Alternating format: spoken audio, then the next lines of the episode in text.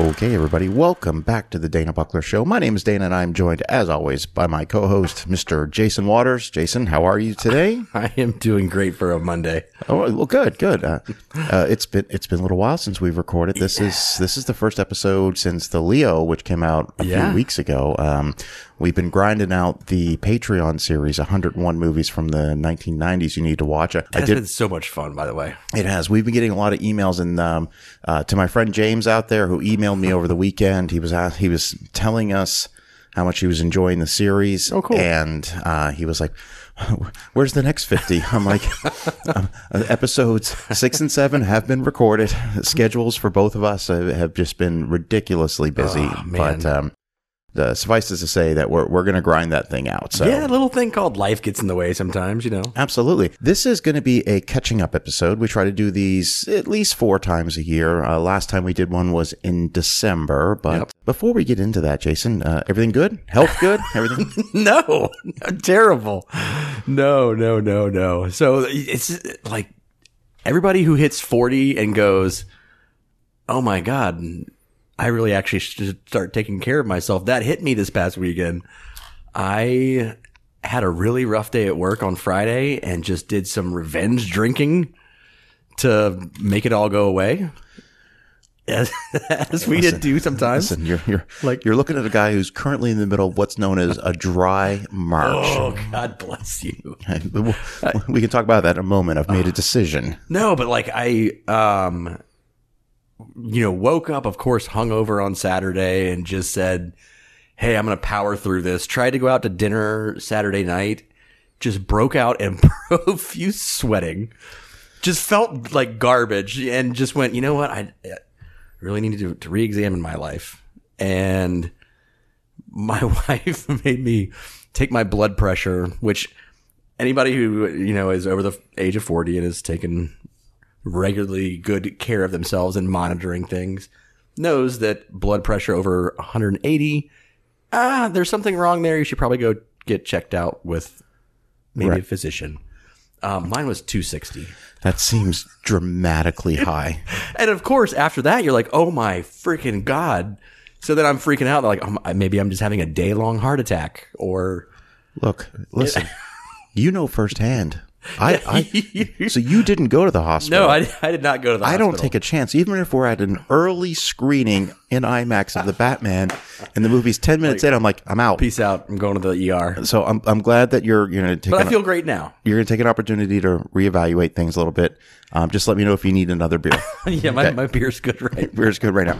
Um, Uh. before we get into catching up, I I just. I have to share this story with you. All right, you, you don't know where this is going. All right, so like I don't eat a lot of fast food. You know, every once in a while, Well, after your uh, was it pa- not pancreatitis? Yeah, was uh, it? uh, no, it was after my gallbladder. Yeah, your gallbladder. Yeah, like I have to be, I have to be careful. Right. I'm really careful with what I eat. Yeah. and I take that pretty serious. And but you know, even the doctor told me it's like every once in a while you can indulge. Yeah. and you know, there's nothing Pull a better big than Buford from Checkers every now and again. every once in a while. You know, usually when I'm severely hungover, I'll hit the Hardee's drive-through for breakfast, and uh, Actually, tater tots there sounded. they're they're not bad. They're not bad. So so picture this. This is uh, Tuesday of last week. Okay. Okay. So it's a little little less than a week ago. Yep. I am out uh, gathering supplies. See, I live out in the country now, so I have to take a trip to the general store, uh, i.e., the grocery store, and I have to do things that an adult does, like make an actual list. Oh, It's yeah. crazy. I used to live 30 seconds from a grocery store, and I was there five, six times a week. Now I have to actually plan things in advance. It's very bizarre. I say all this because I was gathering some some belongings and some salt pork and all all the different things that uh, that that you need for the Oregon trip. for the winter. Yeah, and um, I'm driving down. For for those who are not familiar with uh, Ocala, Florida, the main thoroughfare thoroughfare is uh, a state road called State Road 200, and I'm driving down State Road 200, and I pass by uh, a fast food restaurant that I've heard of, but I've never been to. Wait, let me guess. Bojangles. Wasn't Bojangles right next to it? Next to Bojangles. I don't know. Culver's. Oh yeah, Okay, the so- saltiest hamburger Well, the face of the earth. Let me just tell you. All right, here's the deal. So it happened to be around eleven and uh, in the morning, and I'm and I'm just like, you know what? I don't, I don't think I've even had fast food this year. You know, like it's we're we're like it was like fe- February 28th, and I said, you know what? I do like a good, as Samuel L. Jackson says, I do like a, tasty, tasty burger, burger. from time to time, but I've never been to a Culver's before. So I, I, I just, I knew it was like a burger joint. Yep. So I pull in to the drive through and there's no one in the drive through lane. I pull up to the menu board. Now here's the thing. Okay. I'd never been to a Culver's before. Right. Okay. Culver's could be best described as a combination of Burger King, Long John Silver's, and Baskin Robbins, was i.e., I was gonna say Dairy, Dairy Queen, Queen, yeah. all rolled into one. Yep. I say this because there was this massive menu board. Yeah. Okay. And I was intimidated by the menu board. I'm, I'm, I'm, I'm getting old. It's the fast food equivalent of like the Cheesecake Factory. That's exactly it. Yeah. So I'm looking at this huge menu. I can't even zero in on where a burger is because that's all I want. Hello? And I'm realizing that there was a line of cars lining up behind me, and I Oh, don't yes. want to be that guy. I never want to be that guy. And I start to panic. And so I just decide, you know what? I'm just going to go in. So I just zip away from the drive-through, b- blow right through that, and end up par- end up parking the car. I walk in, and that menu's five times the size. Like they have a condensed version of the menu on the drive-through, and I'm just like, what is going on here? And it's busy. All right. Oh, it's yeah, they always are. And I walk up and it's my turn. The guy's like, Can I help you? I'm just like, I'm just, I'm looking for a burger. He's like, Oh, you want a butter burger? Now, when he says butter burger, I'm picturing a burger with like a slab of butter on it. I'm like, this is is this like a butter beer? I'm like, no, I, I don't want a butter burger. I just want a burger. And the guy goes, no, sir, the buns, the butter, burger. And he, he explains to me. I said, oh, okay, okay, okay, okay, perfect. Uh, and I look at the menu and I see one that says a, a double butter burger deluxe. I said, you know what? I'll take that. I said, do you, do you have combos? And he goes, no, no combos. And I went, uh, okay, well, I'm just looking to get like fries and a drink with that. He goes, oh, you want a basket? And I said, I said, yes, uh, okay, yeah. that sounds right. Yes. Okay, sh- fine. I'll take a basket. He's like, what size? I'm like, well, I'm going to be driving for a while, so I want a big Diet Coke. I'm like, I'll take a large. Well, we don't have large. And I said, well, what, what, do you have? and he goes, we have small or medium. I said, I'll take a medium. How's that? and he, so he, uh, so he, he, pays for, I pay for it. Surprisingly, in this day and age, it was like $10. dollars Not very expensive by, Which two years ago we'd be saying, "Are you kidding me? Ten dollars?" no, it was like you go, you go to Five Guys, it's like twenty eight dollars Oh, yeah, for the exact same thing, Yeah. and that's not counting the tip that they pressure you into. now, all kidding aside, everyone, ladies and gentlemen, I do tip generously. I just want to make sure everyone knows that. I like those memes when it's, you see that white, whatever it is, four square board. You're like, "Oh, I know I'm going to tip for something I've never tipped for with this." Yeah. so, so he gives me like a placard with a number on it, and I go, where, where, where, where should I Looks like stand? I'm sitting down Where, here. where should I stand? He goes, anywhere you'd like, sir. And I'm like, uh, oh, oh, okay. And I look, and all all the tables are all full of people, so I'm just like standing, but I don't know if this is where I'm supposed to be standing. All right, I'm looking like I've never been in here before, and and and that's because I've never been in there before. and I realized that, like, I, you know, I need to wash my hands before I eat. So I put my placard oh, on like this little side thing by the beverage station. And I walk into the men's room, and I kid you not, as soon as I open the door, I look down, and there is an old man, probably 80 years old, face down on the oh. floor with his shorts pulled down around his knees with his ass fully exposed. And I just go, Sir, are you okay? He's like, I'm fine. I just fell. And I'm so I'm like, let me help you up. And I'm trying to help him up. And I'm like, you need to pull up your pants, sir. And he's like, I'm fine. Don't tell my wife I fell. And I'm like, what is happening? So I, I help him up and I'm like literally have to help him pull his shorts up. And then I walk out of the bathroom like, shit, I didn't wash my hands. I turn back in and I wash my hands. I come back. I get my food. I get I just get in the car. At this point, I'm just like, I'm just gonna eat this in the car. Like I'm just gonna eat in the car. So I, I turn the car on, I unwrap the burger, and I go to take a bite. And as soon as I take a bite, there's a knock on my window. And I look over and it's a state trooper. And I'm like, huh? He's like, roll it down. So I roll down my window and I'm like, yes, officer. He goes, well, I just want to make sure you're okay. I said, I, I'm fine. What, what? He goes, well, I pulled up behind you in the drive through and you just took off. And I'm like, oh I was trying to get away from. I said, I said, I, I was, in, I said, I was intimidated by the menu, sir. He's like, what? I said, I, I just, I've never been here before. I didn't know what to order. And he's like, you got your license on you? And I'm like, yeah. Oh my god! I said, yeah, like, I do. no, no, I said, no, I don't. I said, yeah, no, well, here he goes. He goes, all right, all right, and then so Oh my all that to be said, um, god. um, the burger was okay. It, wasn't bad. Can't say I'm going to take a trip back there anytime soon, but uh, um, I really want to read that Yelp review. By Yeah, the way, so- so if you can go ahead and put that up, I just want to make sure the the old man's okay. yeah, I face down, his pants around his ankles. He fell. He fell from My, the I mean, if general. that was me on the floor, I'd be like, I've been waiting for you all day. so anyway, so that was uh that was that was uh, that, I've been waiting. Yeah, I, I don't think I can top that. I was waiting to tell you that story when we were recorded. I was dying to like. I almost called you right then and there. Like you're not going to believe what just happened to me. And then I did dinner and a movie that night, and it was a it was a, a, a group of ladies that have done a, a few dinner and movies. Um, do you remember the, the ladies I introduced you to the time when Sally was here? It was them in that group. So I ended up telling them that story. I just left out the part about the old man being with his pants around his ankles. I'm telling this to a group of ladies. I'm like, you're not going to believe the day I had. so I know they're listening, and uh, I'm sorry I didn't tell you the whole story. so anyway, Jason, so one of the reasons why I like to do these these catching up episodes is because as busy as our schedules are, you you do tend to seek out and watch a lot more than I do. Yeah. I, I've got a couple things I've written down, and um, if you know.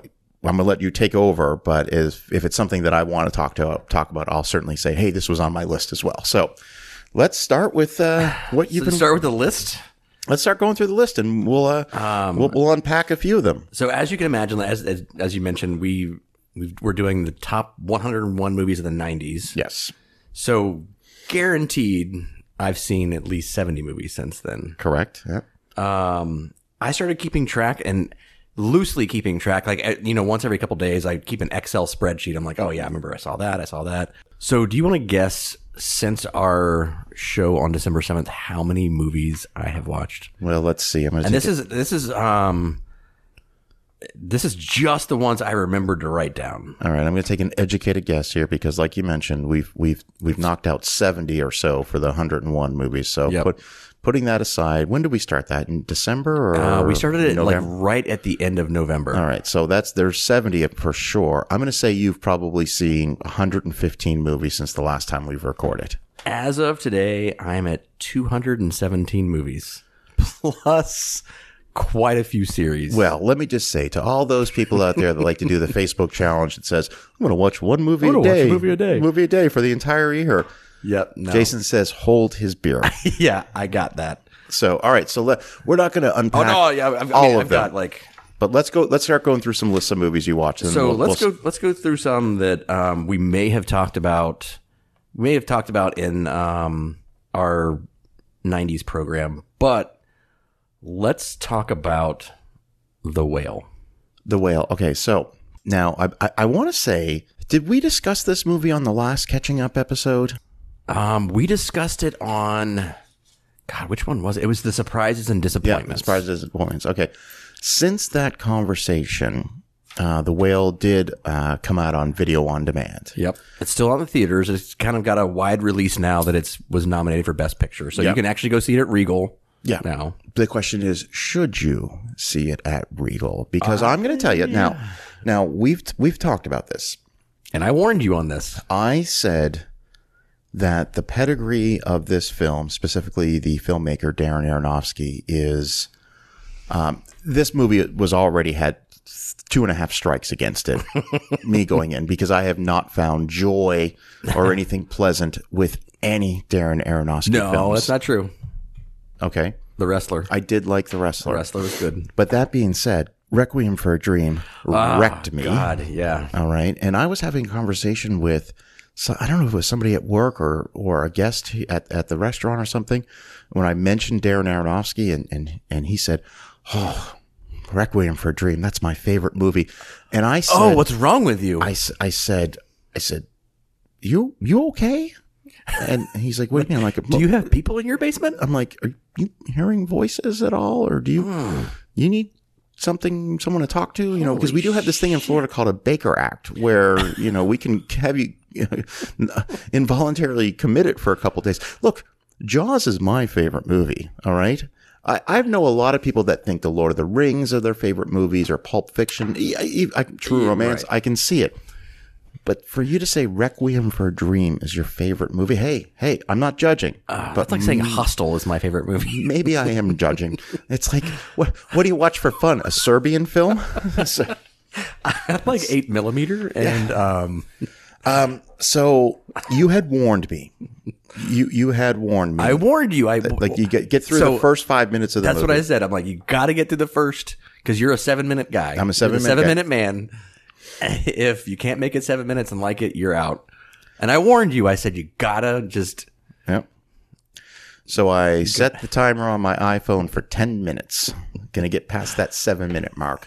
And just as I had suspected, when the movie started, Well, I, I warned you. the part that we're, we're going to keep the spoiler free, but the, the opening scene of the movie, well, this is not spoiler. It opens with a multi person Zoom call and Brendan Fraser's character, his, he's the only one that's got a blacked out screen and he blames it on his webcam being Right. broken. Yeah. Um, strangely enough, I've been on a couple dating apps where their webcam was broken. So I, I can understand that it happens. draw a it- little it- inference there. it seems to happen more often than not. Yes. so, but, uh, and then quickly you see him and it's, it's clear why he, he, you know, he's more, I don't even know if morbidly, morbidly obese is the correct yeah, term. That's, that's Um, right. but, uh,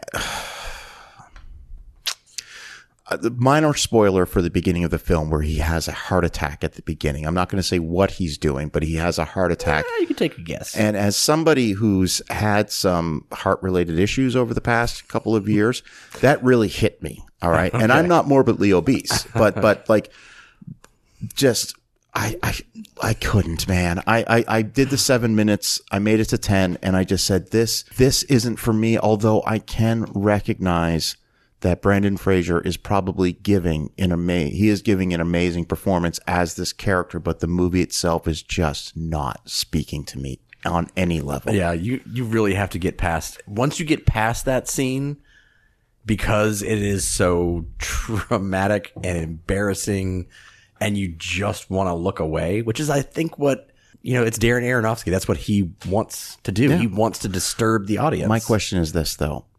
Why? Why does he constantly want to disturb the audience? And uh, my my take on it is because he he's showing a person as they are, not as we want them to be. okay, get that. Totally get that. Let's I go I ahead and just spoiler it. You you can okay, spoilers spoiler. spoilers for the whale. Um, he the the scene that we're discussing is Brendan Fraser, a six hundred pound man, masturbating to gay porn, And he has a having heart, and, ha- having and has a heart attack. in the middle of it.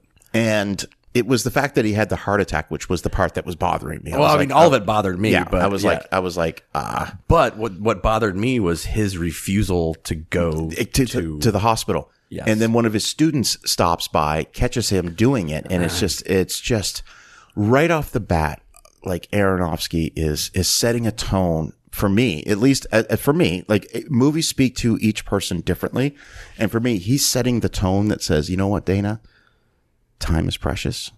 You don't have a lot of time. All right, you can only watch so much content. maybe maybe watch Transformers: Revenge of the Fallen for a third time. But did, did um did you make it through the letter that he has the kid read? No, well, I mean, he, he says read the letter, read the letter, and then and then I was just like, no, I'm I'm I'm out. You're out. I'm Okay. out. All right, prediction for the movie. I haven't seen it. I'm gonna say that he doesn't make it to the end of the film. He does. He does, but I'm gonna say he doesn't make it. Make it. I'm gonna say that he probably meets his maker. It leaves it open to interpretation. Okay, all right. Um, Uh, let me ask you this. however, the whale is not for those thinking the whale is about you know, hey, it's just big fat guy. It's this interconnectedness between what that essay is that he reads, which is about Moby Dick, and Moby. You know, Moby Dick is the search for the white whale. The ever elusive white whale, the one that ends up killing him, and that's the same search that Brendan Fraser ends up going on. So, so from what I remember of Moby Dick, you've got Captain Ahab who's obsessed with with catching Moby Dick. That's Yes. that's kind of all I remember. I remember that was being that was something we read in English class Yes. thirty years ago. But what what gets read to him, which calms him down, is an essay about Moby Dick. Okay. And when you like, if you if you can make it past that first ten minutes, there's no more masturbating. Um, and it gets it gets uncomfortable, but it also it also gets just very touching. And what Brendan Fraser is able to do in that role is is I mean, out of what twenty, you know, fifteen years of not really being a member of the, the acting community, he comes back with just I mean, he knocks it out of the park. And the thing is, when you look at his career pre the whale, you know, he was always kind of the fun loving guy, you know, Encino Man, Airheads, The Mummy. the Mummy, uh, uh, Bedazzled, which I think he's fantastic in. yeah. I think, is Bedazzled 1999? It might be. Because if, if Bedazzled is 1999, I need to add that to the list of our Ooh, yeah. spoiler alert for our. Uh, we we still have to record episodes. Just seeing Elizabeth eight, Hurley 10. in that. ugh. I mean, I think that movie's fantastic. Yeah. I really do. Uh, but he's never he never really had like the hardcore serious roles. No. You know, he was never think thought of. There were certain actors you looked at that you know never did that serious transition. I mean, what was it? Maybe School Ties. Yeah, yeah. Um, School Ties. That's like 93, 94. maybe that. I mean, there's just very few that he put a dramatic spin on, and you went, "Oh, Yeah. this guy's got some chops." But this one, Well, hopefully this is a uh, you know a resurgence for him. Yeah. I, I mean, listen, if this is a jumping off point where he gets to make you know gets to be featured in more movies, that's great. But let me just tell you this: he's got two paths he can choose from this point on, Jason. Okay. depends on if he wins the Oscar or not. No, well, he's got the notoriety now. He's he's got the bounce back, if you will. Now, I don't think he's going to win the the Academy Award. Who do you think it's going to? The nominees are, I mean, I think it's Colin Farrell. It's Colin Farrell, I think it's really his to lose at this point. Um, but with Brendan Fraser, he's got two paths. Okay, and I'm going to explain why. I, there's there's actually a case study and precedent set for this. I'm, I'm okay? curious to hear this because I might have a retort. to Here's you. my theory. Okay. Okay. Here's my working hypothesis on the decision that Brendan Fraser has in front of him now. Okay. Let's go back to 2008. okay. Okay. A Darren Aronofsky movie, The Wrestler. Everyone is calling this Mickey Rourke's, Rourke's return. resurgence, his return. Where has Mickey Rourke been? And everyone's like, he's back. And what is his follow up movie? Iron, Man, Man 2. 2. and what does he do after that? The Expendables. All right. So, Brendan Fraser, you have a choice. Okay. You can continue down this road and work with Martin McDonagh, maybe Quentin Tarantino, possibly Christopher Nolan in a big epic film.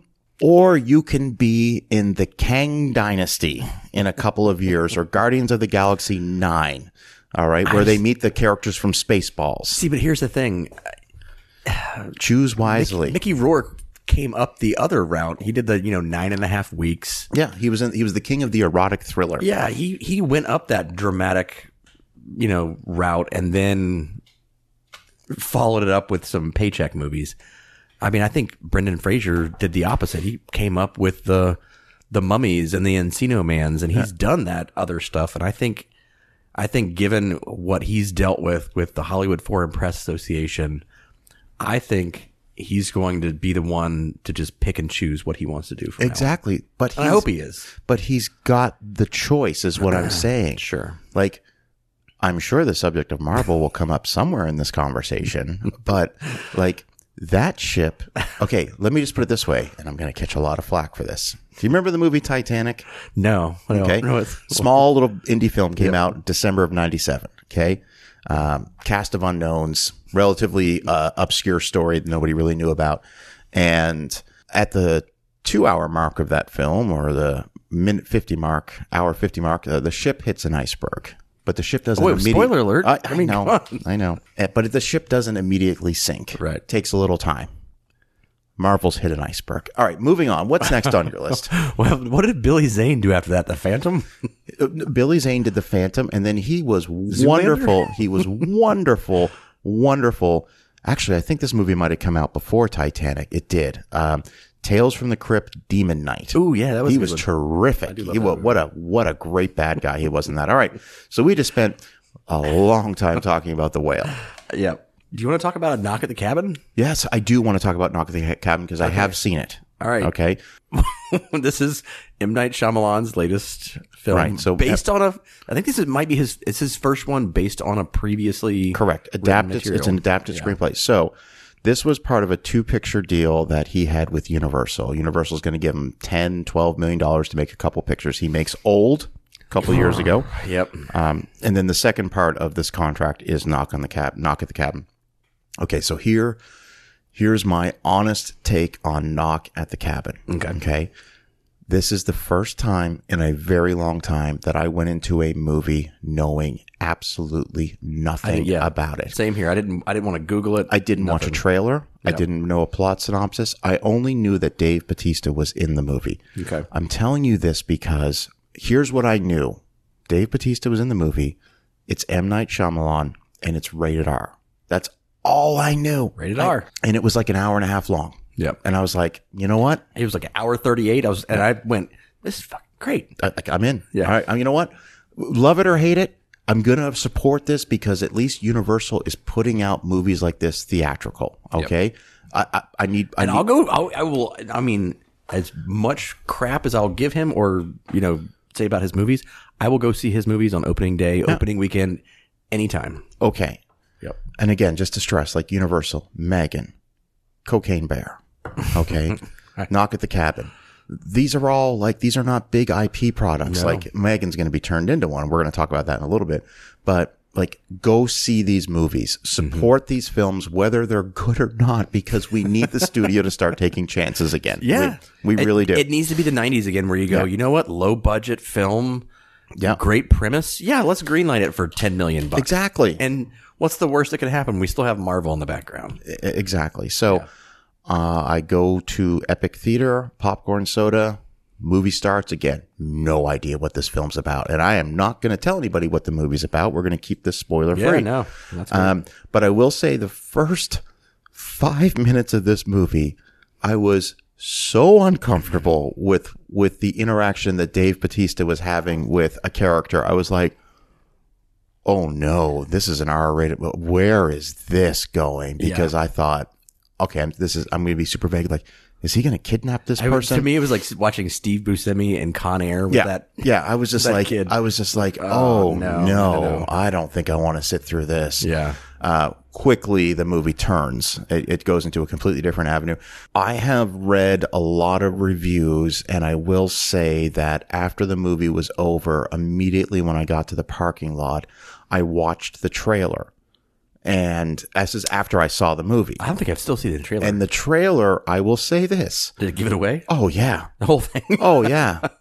yeah. Things falling out of the sky are in the trailer. I'm just like, oh, like, I'm so glad I didn't know anything about the film. Ah. So, my review on it, at least my experience watching the film, was I was fully engaged from start to finish, and I genuinely had no idea how the story was going to end. And number two, I wanted to know how the story was going to end. So I'm giving it a recommend. I, I, it's not a pleasant movie. It asks a lot of you. And if, if you have to make the decision that is being asked of the characters in this movie, it's a, it's a, it's a decision no one wins, but So here's my my major criticism of this movie, and it's probably I'm probably sticking my foot in my mouth saying this. It's not long enough. There's not enough explanation. I kept waiting for that. Well, I kept waiting for that M Night Shyamalan. Like, oh, there's the, there's twi- the twist. there's the twist. I, oh, okay. I, I never got that. I think the twist of this movie is that there's no twist. There's no twist, which we talked about before. Like you don't have to have one in every film, but I kept it as it went on. I'm every time one of those major plot events happened, I just went, "This is fucking stupid." Really? Because I didn't. I got the opposite reaction. I'm like, you know, if I think there were there were two of them that I just went, really that no, Well, like there was there was a, and again, this is being super vague, but there was kind of a reference to the pandemic that we just went through, Right. and I was like, oh yeah, well, yeah, yeah. but it just all, all had we not gone through a pandemic, I think that wouldn't have had as much punch to it. right, but it was like all of a sudden this happened and everything's bad in like an hour. I'm like, no. And what I'm guessing is the book was probably better, and the book probably dealt with this in a longer Right. version And of it. and did you read the plot synopsis of the book or the or the plot outline? no, because I figured it'd just make me mad. I figured it'd be like, oh, well, they, yeah, exactly. That's what I'm talking he about. he d- apparently uh, M Night Shyamalan, you know, contacted the author of the book and said, "I intend on doing a different ending than the book. Yeah. The, the the ending of the book is, I won't say it's ambiguous. I will just say that it it's the opposite of how the movie ends. Okay. All right, and then one of our characters doesn't survive. Uh, Um, and ooh, yeah, so so Well- the fact that he made a decision to change that, I probably would have preferred that ending. but it's it's interesting. Because So it would have been so much. It would have been so much darker, but it would have meant, it would have meant so much more. But, So, well, like I said, I'm going to give this. I'm going to give this one a recommend. I, I, I, it's a recommend for me because if you're if you're tired of the old M Night Shyamalan just trying to formulate the twist. Yeah. you know, yeah, program, this is not it. Um, trying to. I think the most difficult part for me was trying to see Dave Bautista as a school teacher. Can we say, or can I at least say, I thought he was great in this movie. I thought I, I, I don't know who Dave Batista is. I didn't watch wrestling. I didn't. I I had aged out of wrestling by that point. um, I, I know the Guardians of the Galaxy, yeah. but I didn't know him as the wrestler when he was like the wrestler. I, at that point, like my wrestling knowledge goes up to like 93, 94, you know, and then I became a, you know, an adult and, and, and stopped watching it. And that's not to knock anyone. listen, Um, I, I remember when wrestling was actually wrestling. Like if you go back and watch and- WrestleMania 3, the greatest WrestleMania of all time, Hulk Hogan, Andre the Giant oh my god, they had like 25 matches. All right. You watch WrestleMania now, that's like three matches and a lot of drama. it's some good choreography. Watch the South Park episode when they do a wrestling, when they do, when they start their own wrestling league. They actually never wrestle. They just have like the dramatic moments in the ring. I will say was was Dave Dave Bautista was in um was it Spectre? Do you, do you know my story on Spectre? No. Okay. So when, um, I, as everyone knows, I, I haven't been super high on the uh, Daniel Craig James Bond movies. I just, I just haven't. I haven't. Like, I think Casino Royale is the best of all of The all of problem them. is it followed up with Quantum of Solace, which was terrible. I just, I don't know. I just, I, I like, I like the more. Uh, this is going to sound silly, but I like the more campy James Bond movies. Like, like that's that's kind of like the, the so ridiculous, over the top, view to a kill type James Bond movies. Oh, like, I like those. Now, having said that, so I didn't see Spectre. Okay. What? No, hear, hear me out. Hear me out. So I didn't see Spectre, and No Time to Die had just come out, and I remember texting with my friend Eamon, who who lives in Dublin, and he said to me, and I and I love you, Eamon. Make sure I want to establish, like I'm not mad. he, he said to me, uh, I was texting him, and he goes, "No Time to Die." It was he? He's like, his great, great James Bond movie," and I knew it was like close to three hours long. And I Oh, was like, yeah. and I was like, I had some time like that afternoon to go see it. And then my schedule for like the next two weeks was like completely booked. I couldn't squeeze in three hours to go see a movie. And I said, I said, uh, I didn't see Spectre. Is that going to impact my viewing? You've seen No Time to Die. He said, "Mm, no. All- Liar. He goes, all, all you need to know is that Christoph Waltz was Blofeld or, or whatever. No, the whole relationship Yeah. with Léa Seydoux. Yeah, and- no, no, no. I know. He goes. I mean- he goes. He goes. Nah, it's not, you, you don't really need to know what's. So I go watch No Time to Die, and I'm like, the fuck is going on? Like, who are all these people? And uh, I remember texting him like like the next day. I'm like, yeah, I definitely should. have Turns out I should have seen. So then I eventually watched Spectre. I'm like, you can't watch it backwards. so so spoilers for No Time to Die, but when like they wipe out all of Spectre, apparently that was supposed to have like some serious dramatic weight to it. But having not seen Spectre, I was like, I don't know who any of these people are. so um Like looks like a bad party. so I don't even know how we got on the subject of of Uh, I don't know, but I, I just rewatched the entire uh, Daniel Craig. Oh, oh we're James talking about Bond. Batista, Dave Yeah, Batista. Dave So- Bautista. I think he was Inspector. No, I he was missed a bad that. guy. I missed that. Yeah. Uh, I thought he was good at Knock at the Cabin. I, I really did. I well, thought he's a good actor. I He think. wasn't bad, but um, I wish he had played a. Wish they given him a different backstory other than like Well, that's the that was like the the most bizarre thing about it. Yeah. he's so heavily tattooed, and he's a school teacher. he's a school teacher. I teach girls basketball. I coach girls basketball. Like it's just so bizarre. And he was like the nicest guy in the world. You know. yeah. All right, what's next on the list? God, what is next on the list? Let me look at my giant. What can we talk about here? You know what? I this came from our '90s movies, and I rewatched this again. And I don't know how deep you want to go into this, but I just rewatched for probably the twentieth time My Cousin Vinny. Oh, I did that for dinner and a movie last week. Did you? Yeah. Still, every time I watch that movie, I'm like, God, I just when I and I didn't, didn't even catch this before. It was like they first got into town, and Marisa Tomei is says to Joe Pesci, "She's like, what are you, a world fucking traveler?" Like, He goes, she's like, you stick out like a sore thumb. And he's like, what? You? He's like, me? You, at least I'm wearing cowboy boots. so when I do dinner and a movie, I always give a, a, a little talk Yeah. at the beginning of the film. And to this So group, good. to this group, I, I said, you know what really sets this movie apart? Now, there have been a ton of courtroom dramas and courtroom comedies over the years. yeah, Now, what sets this movie apart from pretty much not only those type of movies, but also, you know, your standard movie is when you think about it. And I asked this question of the group in reference to my cousin Vinny. I said, now, if I was to ask you who the antagonist of this story was, who would that be? There isn't one. yeah. It's not really Because- Other than the prosecutor, But he's but, he's not. but he's not, He's yeah. not. This is a this is one of those rare movies. It's it's rare because there's no established villain in this drama. There's no one like well, I can't wait to see this person get their comeuppance because because the fact of the matter is we're along for the ride with uh, William Gambini and Stan Rothenstein, Rothenstein, Rothenstein. Rothenstein, and it, it's just it's such a remarkable film in that sense. Plus, uh, you know, I've talked to several lawyers who say that this is a movie they watched a lot in law school because it, it's really good at not only nailing down courtroom procedure but also really interesting trial strategy. Yeah. And the, he said uh, most lawyers will tell you that the only thing that this movie gets wrong, and this is a minor quibble, but it's a movie, is it appears that this trial happens within like a week Right. of, of that, you know, whereas Not like a year later, like a capital murder trial of would, uh, would be years. It would take a few years to the whole Murdaugh thing Yeah, in South. Carolina right now. Absolutely, absolutely. So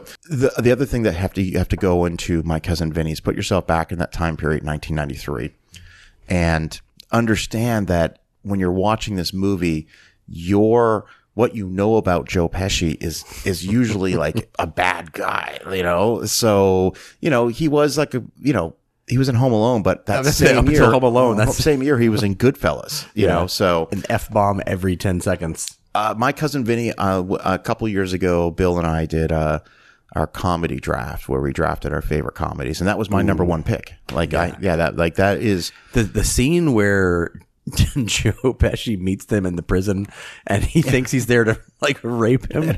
He's like, I don't want to fucking be here either, but it's it's either me or you. You're getting fucked one way or the other. it's either me or it's either me or them. You're getting fucked one way or the other. that uh, undertone of that scene just when when when they have to make their first phone call and and William Gambini he's like, he's like hello ma. Hello ma? I'm in Wazoo. It's in Beecham County Alabama ma. Ma not too good ma. We've been arrested. Murder. Murder. ma ma. And then you hear Stan going tell me tell me what we think what's going on. Tell me what think's going on. Uh, uh, we think we're trying to set us up for patsies. You know how corrupt it is. Like, yeah the clans here they sleep with their sisters. It cuts to the deputy you look at him some of them do. It's the it's the like uh, that is a movie that I can absolutely quote verbatim. Oh, absolutely. line for line. So I mean, and if for those listening, if you have not, if you haven't rewatched it in five years, put that on. it- Dear it- God, put it's it on. absolutely terrific. So It's amazing. All right, what else you got down going on the list? I mean, everything I've got on my list were these are old movies. Um, Okay, well, for like Megan. okay, well let's let's talk about Megan real quick because I, I did see Megan. Um, And then I'm just going to ask you real quick. Did you see the Ant Man movie? I did. Okay, we'll we'll we'll we'll talk about that in a little Yeah. bit. So if, it, if it's come out in the last, if it's a good movie that's come out in the last three months, I've seen it. good movie. Um, I mean, well, let me rephrase that. If it's a popular It's a movie, popular movie. It's, I've seen it. uh, I haven't seen it, so that uh, forgive me. I shouldn't have said that. I, all right. It wasn't a good movie. When I saw when I saw Tell me about Megan. when I saw the trailer for Megan, I remember saying to myself, I saw it in the theater. I don't remember what movie I was watching. And the trailer comes on, and I'm like, well, that looks like a movie I'll never watch. Yeah. Ever. Looks like Child's Play, uh, you know, 2023. Yeah. And didn't they just do a Child's Play remake with Yeah. the same type of thing, a doll with artificial intelligence also? And I said, well, this, this just looks utterly ridiculous. and then it came out on V. I was surprised at how quickly it came out It on came out like three weeks later. Well, Universal has a policy that all of their movies uh, have a 17 day theatrical window where they're going to they'll stay in days. theaters after 17 days, but they'll also go video on demand on the 17th day. I don't know if they're going to do that with the Fast X, which tough to talk about that trailer in a second. So, you know, I there was a lot of memes about Megan, and there was a lot of like people were like, it's it's kind of an interesting film, so I decided to watch it. And again, what are we talking? Hour and a half long? yeah, barely. Yeah. If I mean, if that. Hour and a half long with credits. Nothing that needs to stretch your brain power to comprehend. Uh, within the first 15 minutes of the movie, I realized that, oh, this, this movie is really, the subtext of this film is really about, you know, uh, kids addiction to technology and how parents were, you know, and, and I'm not, I'm not a parent. So, you know, but I know from working in the restaurant that I've seen a dram- dynamic shift from 20 years ago where a kid might just be sitting there and now all of a sudden the kid has got an iPad or an iPhone and they're just, they got their head buried in it the whole time.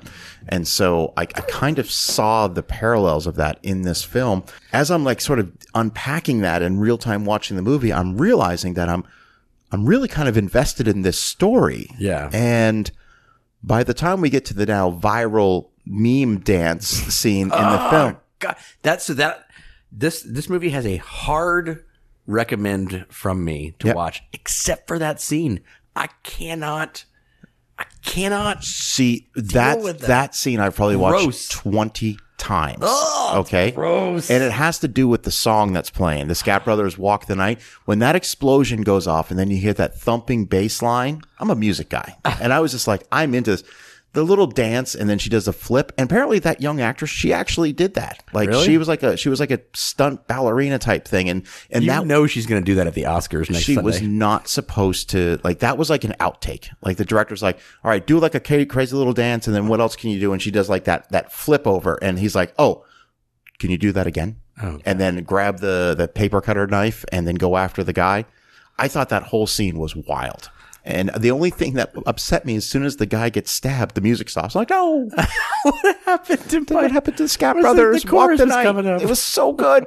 I really, I mean, I, I, I honestly liked that movie a lot more than I thought I was going to. So did I. It's a strong recommend for me. Yeah, but um, but but I stress, know what you're going to watch. Okay, like Yeah. this is not highbrow, high art. You know, it's not a think piece. No, it's a movie is- about a killer doll. and that's what it, that, I think that's what appeals to the other conspiracy theory MAGA side of it is that this is AI essentially. Yeah. This is this is what happens when you apply a learning software into a doll meant for children, and it it goes past the hey here here I am to be your friend like the, t- the old Teddy Ruxpin. Yeah. Like, Oh, yeah. It's the tape in the belly. No, no, no.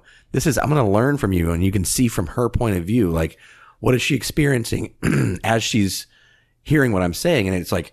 78% love, 20%, Yeah. you know, uh, Which fear. Like, and, and and the reason why I think all that resonated with me is because we're there. it's so believable now. Like We're I've right been there. messing around with the Chat GPT just to kind of see mm. what it can do, and It's nuts. like it's wild Yeah. like wild like i this is this is a fact okay i've been seeing so many youtube videos about ChatGPT, and i've been hearing all these stories about it's doing this it's doing that so i said you know what i said you know what let me let me just see what this see what all the fuss is about so i go to mm-hmm. ape, openai.com slash chatgpt sign up for an account there was two tiers. There was a free tier, and then there was a twenty dollar a month tier. And I said, you know what?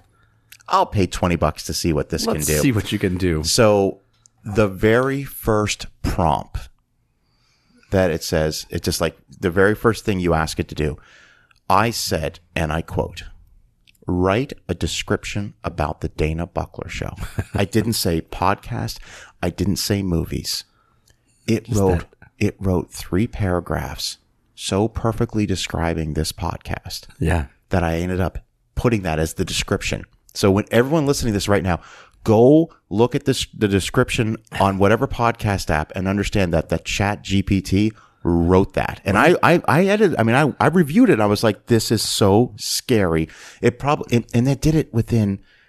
A, not even a second. It, As soon as I hit enter, it said okay, and brrr. so it means that in a fraction of a section uh, second, it crawled the re- web to get all the information it could about my show. And Oh, yeah. process that instantly. It's fucking Skynet. And so it, it is Skynet. And I had I had a friend who did the, the exact same thing. He's like, "Have you heard of this?" I'm like, "No," but every you know, there's all these AI things that just pop up. He's like, "Watch this." He's like, just speaks into it and just says, "Tell me why we should be concerned about Russia right now." Oh yeah. and it populated this entire story about them being a you know nuclear power and Ukraine and all this stuff. And I'm like, okay, but I'm sure that they probably have these canned responses. I'm like, you know, ask the exact same thing again, and they did. and it was a different and response. it was a different response. it's I'm like, constantly God learning. It's Almighty! constantly Some of it was the same, but I was just like, whoa. Okay. Um, I want to talk about a couple things. All right. real quick. So, um, next week is the next week is the Oscars. Yes. All right. Uh, so a year ago, just under a year ago, the infamous Oscar slap happened. Yes, Last night on Netflix, as we're recording this, Chris Rock did that a was so good. did a stand up live. First time Netflix ever did something live. It was called, it was his first stand up in a, in a few years, and it was called Selective Outrage. now, I didn't get to watch it live. I didn't watch it live But I watched it this morning, and I have to tell you, my hat is off to him because oh, shit. because the issues that he tackles in this particular special are so present and so relevant. And I will not spoil it, but he spends like maybe the last 10 minutes of the show addressing what happened with the Will Smith thing and the way he handles it. I called my friend and I said, Did you watch this? And he's like, I said, You know what? Chris Rock is a class act because he he not only has so much dignity about what happened, but he also He sat on it for a year. sat on it for a year and totally obliterated Will Smith along And the way. Jada and Jada. Like just put them I, I again I stress you have to watch this. But so here's here's the one here's the one criticism I have, and, and it, it's a criticism, a one sided criticism. okay. Is that Will Smith also when um, uh, what was the movie he what was the movie he was coming out with recently? Emancipation. Emancipation. When he was doing Emancipation, of course, he's promoting it and everyone's asking him like, "What's going on with you and Chris? What's going on with you and Chris?" And every single one of those episodes, he said, "I've reached out to Chris. I've let him know I'm deeply sorry. I, you know, I apologize profusely, and I really want to have a dialogue with him and talk about it. Like, I want to speak one on one and you know say I'm sorry." And he said, and I've reached out multiple times and he hasn't returned any of my calls. Maybe he has. Maybe he did reach out. Maybe he didn't reach out. Maybe he, maybe that's true. But to go from like completely ignoring him to all of a sudden this, uh, that's, that's, But Chris Rock okay, he makes, I mean, again, he, he, he makes earned it. He, got the shit slapped out of him he makes Oscars. he makes the case as to why he probably will never speak to Will Smith Yeah. again. And again, there's there's a part where he's I'm just such a minor spoiler, but there's a part where he says, "Yeah, I got slapped by Will Smith, but I'm not a victim." yeah. And I'm never going to be a victim, and I'm not going to go Yeah. on Oprah or Gail King and cry that I'm a victim. And I Right. was just like, "Wow, yeah, that's you know what," and that's why you know the, the special is entitled "Selective Outrage." Like it was, it was brilliant. Yeah. I was rewatching the old because uh, a friend and I were discussing gun control recently, and he's like, because he's just pro, he's pro gun. Like, I, Right. you know, what we need is more guns, not less. And I'm like, I had to send them the clip. I'm like, what we need is what Chris Rock has, or what, Chris Rock laid out. Bullet control. Five thousand dollars a bullet. So be like, man, that motherfucker got fifty thousand dollars for the bullets have done something. um, so I like, I like the gun control thing. We need more guns. Well, there's 400 million. When are we going to start seeing the the effects of this? Yeah, that's like, have you watched that Jon Stewart? Yeah, that's exactly Oh, what I'm quoting. I'm quoting Jon Stewart on that. He's like, Yeah. "Well, there's 400 million. When when are we going to see this? curve Yeah, hit? when does it actually start to work? um, so before I, there's one more that I want to talk about uh, uh, uh, for a few minutes. So, uh, Jason, Avengers: Infinity War came out in 2019.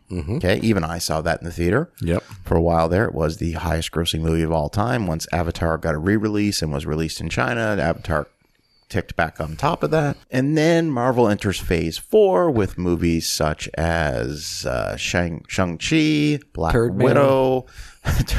Safe to say, and I don't think I'm being hyperbolic when I say this, that the phase four of Marvel uh, was, uh, relatively speaking, a disappointment when compared to, say, phase three. Yeah, there's Now- no debate on that. Now, I, I did hear an argument that a lot of people thought Phase Two was kind of lackluster, and that is the movies that that came after Avengers in 2012 and culminated with Avengers Ultron in 2015. You got Thor: Dark World. You got you know there was there was some duds in there. But what you had in that was you had the Avengers in their own specific movies, and you knew that the track was happening.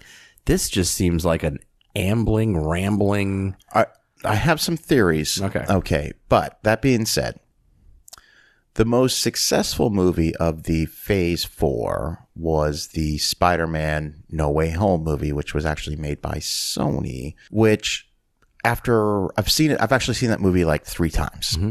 and to me, it's sad that that is the most successful movie out of Phase Four because it is so dripping in fake nostalgic nonsense yeah, and fan service. It is it literally should be called Spider Man. Here's the fan service. Spider Man wrapping it all up. Spider Man. Remember this? Remember when that happened? I mean, I made the argument like nobody liked those Andrew Garfield movies. Nobody liked them. That's why they stopped making them. Right. Andrew Garfield goes on the screen, he's like, "Hey, he's back." I'm like, "What? Are, what are we doing?" It's like when they made a sequel to Tron. Nobody liked Tron. Okay. Okay. Phase four culminates with Black Panther: Wakanda Forever Yep. a movie that I think you kind of liked or didn't like, or you were like, I, I, I haven't seen it, so I, Um, you haven't seen it? Ah, I mean, I started it. You know, I mean, it gave it seven minutes. I- it's not bad, but it's not good. I mean, it, the the only reason to watch it is to see the Chadwick Boseman tribute on the front end of it. Um, Angela Bassett does do a great job. I, it is not an Oscar worthy performance, in my opinion. Um, how she won the Golden Globe for that, and I, I'm not taking anything away from her or that role. It's okay, it's not great. Like, it's it, it's an okay movie. If you but when you get into the overall premise of it, you're like, really? for our younger listeners out there, if you want to see an amazing Angela Bassett performance, watch the movie "What's Love Got to Do with Love It," to- which she won an Academy yeah, Award for, yeah. and and she is unbelievably amazing in that movie. or uh, Mission Impossible. Which one was that? When she takes over. I, I lose track of those Not, movies. it wasn't Ghost Protocol. It was um, Rogue Nation. Rogue Nation. Rogue Nation. Yeah. those movies are good. Fantastic. So, and then you have other movies in that in that phase for the Doctor Strange, the multi universe, Mm-hmm. multiverse, and all this stuff. And then, of course, comes the the, the kickoff of Phase Five, which is Ant Man and the Wasp: Quantumania. Now, no, no, I, I just got to say this. All right, something's been bothering me a lot about the Mar- these these recent Marvel movies. Okay, because as high as I am on my horse when it comes to being against Marvel because of what they've done to contemporary cinema, I go back and watch the first Iron Man. I go back and watch the first Guardians of the Galaxy, or or, or I go back and watch like Captain America: Civil War. Okay. Guardians of the Gal- Galaxy is not a good example, but Civil War, even Civil War was great. Even I the like- first Avengers movie, where it culminates with an epic fight in New York City, and then I watch for no reason whatsoever, except it's an amazing film. I put on The Dark Knight, just just to put it on. I saw your tweet about Christopher Nolan films. Oh yeah. So The Dark Knight, and I'm watching this and I'm going, why does this movie work so much better than anything that Marvel has ever put out. I mean, and that's, I don't think that's up for much debate. Like, The Dark Knight is probably the best comic book film ever made.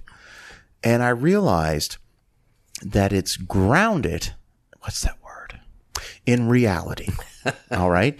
And so you want to have a four quadrant film that's going to a- a- appeal to the mass audiences, not just the Marvel fans, but the mass audiences. You need to have some reality. That's why Top Gun Maverick was so well received. I say this because when you put a movie out called Quantumania, where you're in the quantum realm or whatever it's called about, and you're just in a CGI shit show for two hours, you're done. You're, you're Yeah. like like Avengers had a fight in New York City. Infinity War had fights in New York City. Yeah. The Dark Knight takes place in a real city. I'm just okay. I'm sorry. How, No, how how was Ant Man and Quantum Mania or whatever? How was it? You um, saw it? So how was it? It was terrible. Yeah, it looked um, awful. But how's it doing overall? Awful. Four hundred and twenty million dollars worldwide That's listen. Let me tell you something. for a the third Third week. third no no third film in the series. Yes, but it's tanking. It had a 70% drop the first week, and then it just had another 33% drop from that. but you got to figure 180 domestic, how much do they spend on that movie though, 300 million before marketing and they're at four twenty right now, worldwide. and it'll probably end up after I don't think it cracks 500 million. because it hasn't hit um hasn't hit streaming yet. yeah, but but it's it's it's by all accounts a, a box office disaster by Marvel on- standards. By Marvel standards, yeah. But um, I mean, what did okay, so let me put this way. Thor: Love and Thunder do? Uh, well, Thor: Love and Thunder had a bigger opening and then had a huge drop. I mean, the thing is, like, you're going to have your hardcore Marvel fans are going to watch these yeah. movies. They're going to watch them, but they're so convoluted and they're so complicated because they're they're now they're really going with the source material, And that's Now, that's, that's the problem. That's the problem. That's where they've lost everything. Is they're heading in a direction that's unknown. Like before, when you had what was it? Um, the first Avengers movie, you saw Thanos yeah. at the end of it, and you knew he was coming. So you knew that there was going to be an arc. But they set that up that. with just little This is teases just like of him. where where are we? Who is the overall bad guy? What is happening? So I I I mean, Black Widow. Black Widow. She's dead. yeah, that movie should have came out. That should have been a Phase What- Two movie. what are we doing? Like like, like That's why I, that's that might be the one of the the only ones I never saw in the theater because I was like, she's dead. yeah. She's not coming back. They even said it there. She's not coming back. So she said she wasn't coming said back. she's not coming back. And then she sued them for releasing the movie video on demand the day day and day. And then she so she's definitely not coming back. She ain't coming back for nothing. Um, but that's the thing is you you've made your movie so complicated and it's like again, I hate using The Dark Knight or Top Gun Maverick as if you want a true crowd pleaser, you have to make a movie that someone who hasn't seen every, you know, Right. You I, like I went into I went and saw Captain America: Civil War in the theater 2016 when it came out. I hadn't seen all the films. Yeah. I could perfectly understand what was going on. Yeah, I could follow it. and I think that's where I think you hit the nail on the head. Is you have to believe this movie exists outside of the comic book world. Correct. Otherwise, it's not. It's otherwise you're The, just the yeah. Dark Knight, uh, Batman Begins. If you if you knew nothing about Batman in the comics and you saw this, you'd be like, "Holy shit! What a great idea!" My dad in tw 2008, my dad, we were talking on the phone. He's like, "Yeah, so I saw that Batman movie the other day, and he never goes to the theater." He's like, "Well, everybody was talking about." it. I said, "What'd you think?" He goes, "It was great." it was great. Yeah. if I called him tomorrow and it's like, "So, what do you think of the Marvel movies?" He'd be like, "The the what?" like he wouldn't. I mean, it's just I understand you're being completely faithful to the source material, and everyone's like, "Oh, the Kang Dynasty." And, Yeah, it was- ah, and then was I, I went on YouTube and watched like the the the because people just post the cuts, 50 different versions of the end season. Kang, yeah. I'm like, I don't know, guys. I don't know. What's the next one coming out? The Guardians of the Galaxy comes out Guardians of the Galaxy three Yeah. comes out what uh, April, or May or yeah, something like that. Then I'm not sure after that because I I really just I'm I'm hoping they'll just catch me up. But I want to talk about. I know you want to talk about the Academy Awards because this this this episode is coming out the Wednesday before, so we're like four days away. So, but before we do that, I hate to be a bandwagon jumper here. I really do. not you. No, I really do. Um, because sometimes you know the fever catches people. Yeah. like uh, I have a feeling where you're going with this. that, like where Jeremy Irons says in Batman v Superman, that's how it starts. The fever that turns good men cruel. Um, so I'm a video game guy from time to time. I'm I not. I don't. I do not consider myself to be what we call a quote unquote gamer anymore. Right. I, I certainly was in my teen, teen Yeah. when I was a teenager and in my 20s and even early 30s. But and I've got an Xbox Series X. You know, I've got one. Don't really have time to play it. uh, might might get an hour of Call of Duty in a week if I'm lucky. yeah. So that being said, I've never had a PlayStation in my life. I'm Really? not really familiar. Yeah, that's not true. Actually, I did have a PS2 for a brief period of time. I love my PS2. Um, a great Spider-Man when game. Grand PS2. Theft Auto San Andreas came out, Yeah. I remember I had a friend of mine who was always desperate for money, and I said, "I'll give you fifty bucks for your PlayStation 2. And he's like, "Sold," because I wanted Drug to, money. I wanted to play Grand Theft Auto San Andreas. I think I had that for like six months, but I've never like been a dedicated PlayStation owner Okay. over the past thir- uh, past 10 years it's i'm well aware that arguably one of the most beloved playstation games of all time is is the, called the last of us and i've seen youtube clips of that game for years I never even heard of it until the HBO series So- came out. That's how far apart I am from gaming. when when i heard that hbo was was developing it into a tv series i kind of rolled my eyes like oh here we go another video game Yeah. adaptation and blah blah looks like the walking dead and and then i forgot for a moment that hbo makes amazing television that's one of their s- sticks One you know? you count on. one of their staples. You know, like Yeah. they don't make a lot of shows, but the ones they do make. I'm not talking about HBO Max. I'm talking about HBO. Yeah. Okay. And I was like, wait a second. They have a pretty proven track record. So The Last of Us comes out. It's been out for a couple weeks and it's getting all the, the typical praise you would get from the typical YouTube people that will praise everything, Yeah. you know?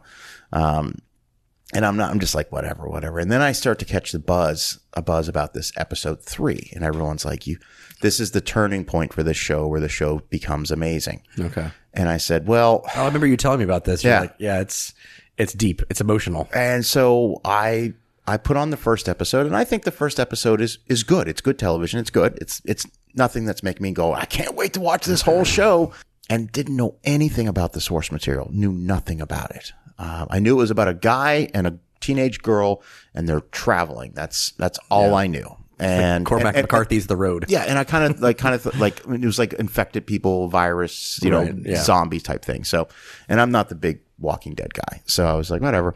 So I watched the first episode and didn't come back to like it's like two weeks later. I put on the second episode, and know, it was it was it's interesting, it's interesting. And then I put on the third uh, episode, and within 15 minutes of that episode, I was like, wow, this this this this is. I'm really I'm hooked. I'm really interested in seeing how this particular arc of this episode ends. This is really interesting. And by the time that episode is over, I'm like crying. I'm like, this is so, I can't believe this. And what's also interesting is, uh, so it's Pedro Pascal and, and Bella Ramsey. I was not familiar with Bella Ramsey because I was not a Game of Thrones person, but apparently she was, she had, she had a, an arc in that series. And when her character is introduced in the first episode, I'm not saying Bella Ramsey is this way, but her character Right, was yeah. so fucking annoying She plays it that way. plays it that way that I'm like, I, I I'm not going to be able to tolerate this. Yeah. Now, having just watched the eighth episode, there's only nine episodes. I'm so invested in her and Joel. That's the uh, Pedro's character. It's arguably one of the best television series I've seen in 20 years. I'm so Okay. hooked on this show, and every episode is different. Okay, there's a narrative that's running through, but it's so rich with characters each episode and it's so hyper violent in some scenes but not Yeah. in gratuitous ways See, um, so I have I have purposely not watched it because I'm waiting for that. Right. Waiting for the first season to be over so I can just binge it. But that's kind of how I felt when you gave me that recommendation to watch Fargo. Yeah. The TV series. The first season, I'm just like, oh my god, this is. I like. I, how have I missed this? This is so friggin' emotionally impactful. Like, so I'm I'm I'm I'm waiting.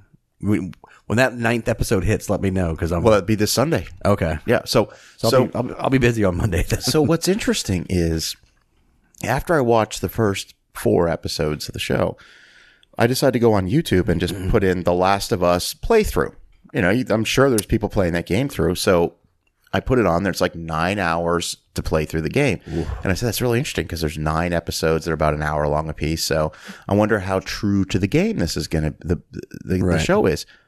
Oh, it's in some on. cases scene for scene. Really? So Wow. Uh, however, like episode three, this is I'm keeping this you're super vague.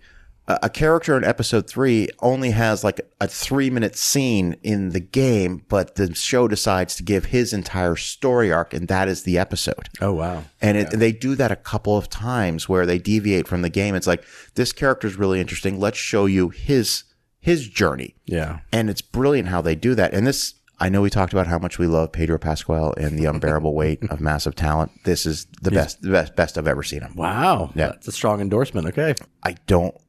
Oh, oh, I'm sorry. So the playthrough. So once I'm watching it for like two hours, and then once it kind of matches up to where I am on the show, I turn it off. You're gonna be like, no. I, I don't want to know. I don't want to know how this ends. well, I, luckily, I don't know anything about the show, anything game? about the Good. game. I know nothing about it other than it's one of those what zombie things. That, Well, you know what? I thought that too. okay. I'm going to leave it at that. I mean, there is. Look, I don't even want to say anything more. Just, just you're going to start watching it on Monday. Okay. Yeah. So Good. Uh, before we wrap this up, uh, what, what the big five? Let's Big the big five. let's do the categories. All right, and let me. I, I kind of wanted to get your opinion too, if you've seen any of these um, documentaries, because I started watching a few of them, and I was just like, oh my god. Have you watched um, All That Breathes? Nope. It's on HBO. It's subtitled, so it's a little difficult Okay. to watch, but definitely worth it. Navalny. No.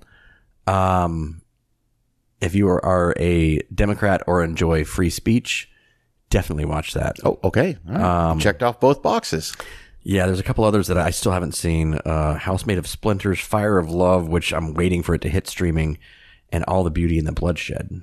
But directing, Okay, go. uh, we've got the Banshees of Inisherin, Martin McDonagh, McDonagh, okay. Everything Everywhere All at Once, Daniel Kwan and Daniel Scheinert, The Fabelmans, Steven Spielberg, Tar, Todd Field, and Triangle of Sadness, Ruben Ostlund. So we can take Triangle of Sadness out of there. That's gone. That's, All right. yep. Which which is a I think Tar is gone too. I I love Tar. Okay. but for directing, I think we are now in a world where voters they don't go unanimous anymore. right? I think they split. So I think we're going to get a different screenplay, director, and best picture. I, I just genuinely think that's what's going to happen. Um, I think Todd Field's probably going to get the screenplay for Tar.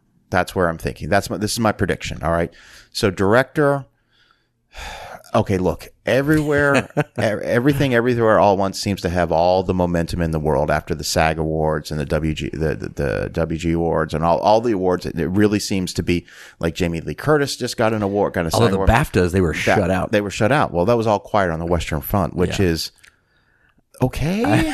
I, it just looks like a video game. I prefer the This- Ernest Borgnine Yeah. version of it. I mean, Like it, I'm sorry, but the CGI does not look good in that Yeah. thing. Um, watch 1917 instead. It's if I'm a okay, everything everywhere all at once either completely runs away with this or Steven Spielberg gets his third best director Oscar. Uh, he might be looking for some redemption after. Well, no, I guess Saving he, Private Ryan. he did. He did win for that award. He just didn't. The best picture didn't. He won the best director on that. Did he? I didn't. Yeah. Okay. So I'm gonna go. Uh, if I'm forced to pick right now, I'd say it's probably gonna go to Spielberg. I would. I would say it's going to Spielberg. Although I would want it to go to everything, everywhere. Well, see, that's where I think the split is going to be when you ask me about at Best. Picture. so let's look at actress in a supporting role: Okay. Angela Bassett, Black Panther, Wakanda Forever. Hong Chau, The Whale, Kerry Condon, Banshees of Inisherin, Jamie Lee Curtis, Everything Everywhere All at Once, or Stephanie Hsu, Everything Everywhere. All right. Here's my bold prediction. Okay. Jamie Lee Curtis is going to win the was going to win the Best Supporting Actress award. I am gonna go with Stephanie Hsu. Everything Everywhere I, Once. I think I think this is what we're going to call a legacy Oscar. Uh, Jamie Lee Curtis. I think this is. I think it's going to surprise a lot of people, and I think she's going to because remember, she's pretty beloved in that community. Yes. All right. So uh, that's my prediction. All right, actress in a leading role. Okay. Michelle Yeoh, Everything Everywhere. Michelle Williams, The Fabelmans. Andrea Riseborough, To Leslie. Ana de Armas, Blonde. And Cate Blanchett, Tar. I mean, it's really Cate Blanchett's to lose. Yep. I think it's um, between her and Michelle Yeoh. Yeah, And again, I'm, I'm going to go Michelle Yeoh. I'm. I'm going to go Cate Blanchett because the, I've seen Tar twice now, and she's so extraordinary in that movie. Yeah. And it's ex- absolutely extraordinary That's the thing. That's, that's the problem with her is she's extraordinary in, in everything. everything she does. do you know what I was watching today, just for the hell of it? Don't look up. All right, and I, I'm like, That's a- what I was telling. We were talking about that before. You're like, that's Cate yeah, Blanchett. This time I knew. Uh, by the way, can I tell you? Don't look up uh, on a second viewing. Way better movie, and I liked it the first time. yeah, especially now in the mar- the climate we're Yeah, in. I'm like, this movie's fucking amazing. That needs it. Ugh. anyway, okay. So here, here's a here's a tough one because um, it's actor in a supporting role. You got Brendan Gleeson and Barry Keogh, Keogh, Kean, Yeah. Kean, and Banshees of Inisherin. Brian Tyree Henry and Causeway, Judd Hirsch and the Fabelmans, which He's in the movie for six minutes. I was shocked at. Six minutes. And then Ke Huy Quan and Everything Everywhere All at Once. it's definitely going to. I gotta give it to him. Yeah, it's definitely going Yep. to him. Actor in a leading role. This is a tougher category. This is one. Um, Austin Butler and Elvis, Colin Farrell, Banshees, Brendan Fraser, The Whale, Paul Mescal and Aftersun, and Bill Nighy in Living. I saw Living um, two days ago. It was, he did great in that, but I've been hearing a lot about Aftersun, and I haven't seen it I yet. haven't. That's that's one I have not seen. Um, But I got to give it to. I mean, I have to go with Colin Farrell on that. I mean, he's I got to go so, with Brendan Fraser. Yeah. I, I love Colin Farrell's role in that. He's and so good in that movie. I, I When he- almost wish it was the setup of the Golden Globes, where it's drama versus musical comedy. Right. But Just that scene in the movie when Colin Farrell realizes he's not the dumbest guy in the village. I mean, I'm not the dumbest guy in the village. Ginny, uh, um, So I'm going Colin Farrell. Yeah. you're going Colin Farrell. Okay, so let's find because Best Picture, quite a few in there. There's 10.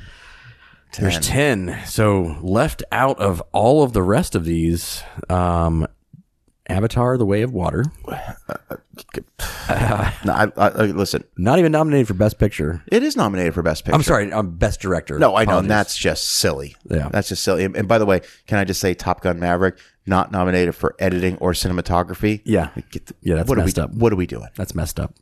Um, All Quiet on the Western Front, Ban- Banshees of Inisherin, Elvis, Everything Everywhere All at Once, The Fabelmans, Tar, Top Gun Maverick, Triangle of Sadness, and Women Talking, which I am going to watch tomorrow. Okay. Um, Love Sarah Polley. here's my prediction.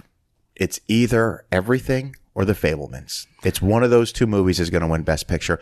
It's again, it goes back to the splitting thing. Yeah. Okay. So It, could- can't be The Fabelmans. I just can't have it be The Fabelmans. it can be there can be a three way split between screenplay, director, and best picture. So Yeah. if we give Tar screenplay, we give Spielberg director, then we give everything best picture. That is how I think this thing plays out. Here's the thing, though, is if you give Tar Best Screenplay, then you take it away from Everything Everywhere. Yeah, I know. I But think because that's, the amazing- It's everyone gets a trophy know. now. I- yeah, everyone gets a yeah, yeah. participation medal. You know, tenth place award. the day the days of Spiel, uh, Titanic winning 11 Academy Awards Yeah. or Silence of the Lambs winning the Big 5 those days are gone What was the last big sweep we had? Was it Return of the King? Dude, that won a hell of a lot of awards That was yeah like 10. yeah big sweep um, yeah 12 Years a Slave? Did that? I I don't think that had um I don't know if the, the bit the, yeah because it's really been La La Land I always want to do the fade Dottie way La La Land Uh, I'll never forget Warren Beatty's face at that because he's reading it going what? He's like, what La La Land Good old Faye Dunaway. And the, oh, how awful was it for the La La Land guys to come up and he's like, like, "Ah, he's like, no, no, it's not me. no, No, no, Moonlight. I it's you guys. It's you guys. It's you guys. Um, what I would like to do sometime, we don't have time now, but I would like to do a show where we discuss over like the past 30 years the worst best picture winners. Oh, yeah. I got plenty of those. I'm looking at you, Crash. I'm looking at you, Green English Book. patient. Look, English patient. Oh, the passion. so, all right, Jason. Uh, thank you, man, as always. And uh, Yeah, good times. We're uh, we're going to be probably the day after the Oscars. We're going to be recording episode eight of 101 movies. So that you better go ahead and pick those. we only got yeah. Well, well, bedazzled if it came out in '99. Just remember I said that. And so, Man. Speaking of that series, so on our Patreon, the first five episodes, each one two hours in length, are available. 101 movies from the 1990s you have to watch. And it looks In like. depth. Oh, yeah, yeah, absolutely. And it looks like, based on our Patreon poll, that it's going to be the 2000s will be saw our that. next, be our next series. I, originally, I was a little bit bummed out. I was like, I wanted the 70s or the 80s, but uh, you know what? I started reviewing the movies in the 2000s, and I'm like, oh, it's on. Do you remember when I said the 90s was the last great decade of cinema? Yeah. I may have to amend those reports. Uh, I'm looking at the 2000s going, wait a second. Sophomore year. There was a lot of really good original because remember the criteria. We should say the criteria for the uh, for the list is um, Not no- a remake, not a remake, not, not a sequel. not part of a planned yeah, not franchise. yeah. Okay. Um, it can be a sequel as long as it wasn't part of a planned franchise. For example, Terminator 2 made our list of 101 movies because the original Terminator ends and it's over, and then they decided down the road to make a sequel. So, having said that, we did put The Matrix on there. And The Matrix was not part of a planned franchise. So, and I saw some scenes coming out soon for Roadhouse. yeah. they They're really doing it. They filmed it the UFC fight yesterday. They're really doing it. Like I can't believe it. They're really doing it. They're really remaking Roadhouse with Gyllenhaal and Conor McGregor. They're like, they. I'm like, I'm like uh, Jeff Goldblum in, in Jurassic Park. Son of a bitch. They did it. You crazy son of a stay stay tuned for Dana's rage when that comes out. You really did it, you son of a bitch. So, uh, but so for all the Patreon supporters, there's a link in this episode show notes if you want to uh, join the conversation, have some fun. So, Jason, thank you as always, my friend. My pleasure. And if you want to follow the show on Twitter, you can do so at the Dana Buckler Show. Nope, that's not right. You can do so at Dana Buckler Show. I'm on Twitter at Dana Buckler. You can email myself or Jason, the Dana Buckler Show at gmail.com. So everybody, I hope you enjoy the Oscars. They're coming out uh, four days as of the release of this episode. So uh, if you're listening to this a year from now, I hope you enjoyed the Oscars. So, all right, everybody, talk soon.